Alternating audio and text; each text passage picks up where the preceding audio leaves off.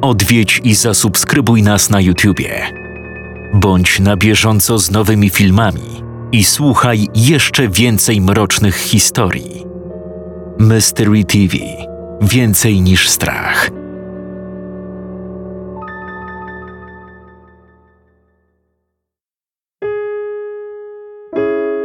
Marta wiedziała, że jest już zdecydowanie za duża, by bawić się lalkami. Ale wiedziała również, że dorastanie jest procesem, a nie wydarzeniem.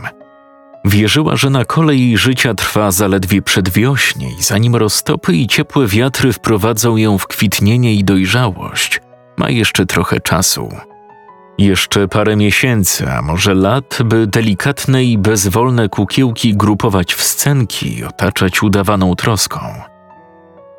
Pewnie nie bez znaczenia był fakt, że o kilkaset kroków od domu, na samym skraju przeradzającego się w park ogrodu, ojciec Marty wzniósł mały, ale niezwykle piękny murowany pawilon, w którym zamieszkały jej ulubione lalki. Marta wierzyła, że o wiele łatwiej jest zamknąć za sobą dzieciństwo, jeżeli nie kusi ono takimi atrakcjami. Jak tu wydorośleć, kiedy może i zabrano zabawki z jej pokoju, ale wystarczyło wymknąć się z domu i ścieżką, z początku brukowaną kamieniami, później wydeptaną wśród kwiecistych krzewów i niskich drzew, przejść przez ogród, ześlizgnąć się z niewysokiej skarpy w dolinę i tam, między drzewami, odszukać wtulony w kamieniste zbocze pawilonik. Wysoki, w sam raz na tyle, by stanąć w nim wyprostowanym – pokryty dwuspadowym dachem jak prawdziwy domek.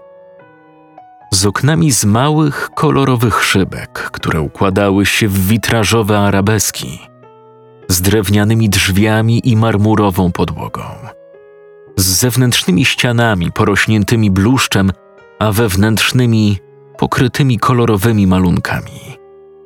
Nie domek nawet, a najprawdziwszy pałac – Marzenie każdej dziewczynki. Nic dziwnego, że Marta znikała w jego wnętrzu na długie godziny, czasem przesiadując tam z książką, ale najczęściej bawiąc się lalkami. Lalki w domku były tylko trzy, ale za to ulubione, najpiękniejsze. Każda miała swoją zdobioną drewnianą skrzynkę służącą jej za łóżeczko. Skrzyneczki wyłożone były wewnątrz cudowną, koronkową pościelą. Miały poduszeczki z morskich gąbek i atłasowe obicia. Z tych trzech najbardziej Marta lubiła Matyldę. Była to bardzo duża lalka, postury kilkuletniej dziewczynki.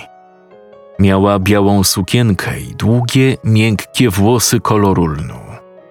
Marta uwielbiała czesać te włosy – układać je w wymyślne fryzury i szczotkować. W dotyku bardzo przypominały jej włosy starszej siostry. Ukradkiem wyniosła nawet z domu własną szczotkę do włosów i ukryła ją pod poduszką Matyldy. Niestety, Matylda miała już swoje lata, a jej włosy, jak każdej lalce, nie odrastały. I wskutek częstego czesania warkocz miała z czasem coraz cieńszy. Dlatego Marta, zauważywszy to, coraz rzadziej sięgała po szczotkę. Od tej pory zadowalała się strojeniem Matyldy w nowe wstążki, koronki, czytaniem jej baśni i podawaniem niewidzialnej herbatki na miniaturowym, porcelanowym serwisie. Oprócz Matyldy w domku w ogrodzie mieszkały jeszcze lalki dzidziusie. Były dwie: chłopczyk i dziewczynka. Chłopczyk trochę większy – Miał białe ubranko i becik przepasany niebieską tasiemką, a dziewczynka zupełnie malutka, długą, chrzcielną suknię. Te lalki znosiły upływ czasu jeszcze gorzej niż Matylda. Ich bardzo delikatna skórka, cienka jak papier czy wysuszony jedwab, zaczęła koruszyć się i pękać, ukazując wnętrze lalek. Dlatego Marta bardzo rzadko wydobywała je ze skrzynek – ograniczając się do kołysania ich i śpiewania im dziecinnych piosenek. Tym bardziej całą swą fantazję przelewała na Matyldę, której sfatygowaną, ale znacznie grubszą skórę zdarzało jej się już cerować. Marta miała nadzieję, że Matylda pozostanie z nią jeszcze trochę. Jeszcze te parę lat czy miesięcy. Przecież tak bardzo się zżyły, że mogłaby przysiąc, że kiedyś rzeczywiście toczyły rozmowy i razem bawiły się w zaułkach ogrodu. Jeszcze trochę. Tak ciężko się rozstać. Marta wiedziała przecież, że ojciec już drugi raz kazał wymienić zamek do domku w parku. I była przecież na tyle sprytna i dojrzała, by zamki te sforsować szpilką do włosów, udając, że nic się nie stało. Nikt nie zadawał pytań. W domu zawsze było ciężko o rozmowę.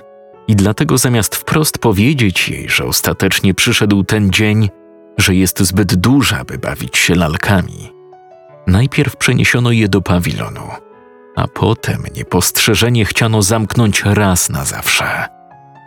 Ale Marta nadal nie potrafiła odmówić sobie tych godzin spędzanych w ciasnym i chłodnym, ale urokliwym wnętrzu domku dla lalek.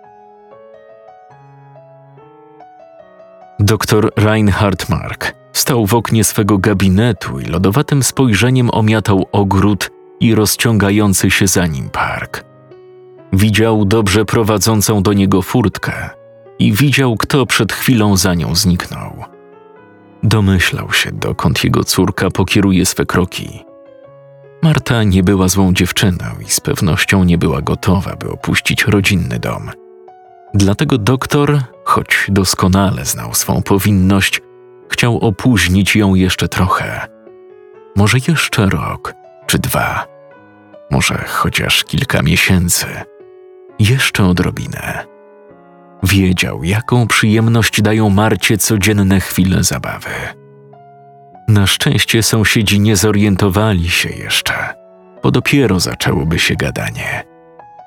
I cóż, może rodzina naciskała, że to już czas, że zabrnęło to wszystko zdecydowanie za daleko.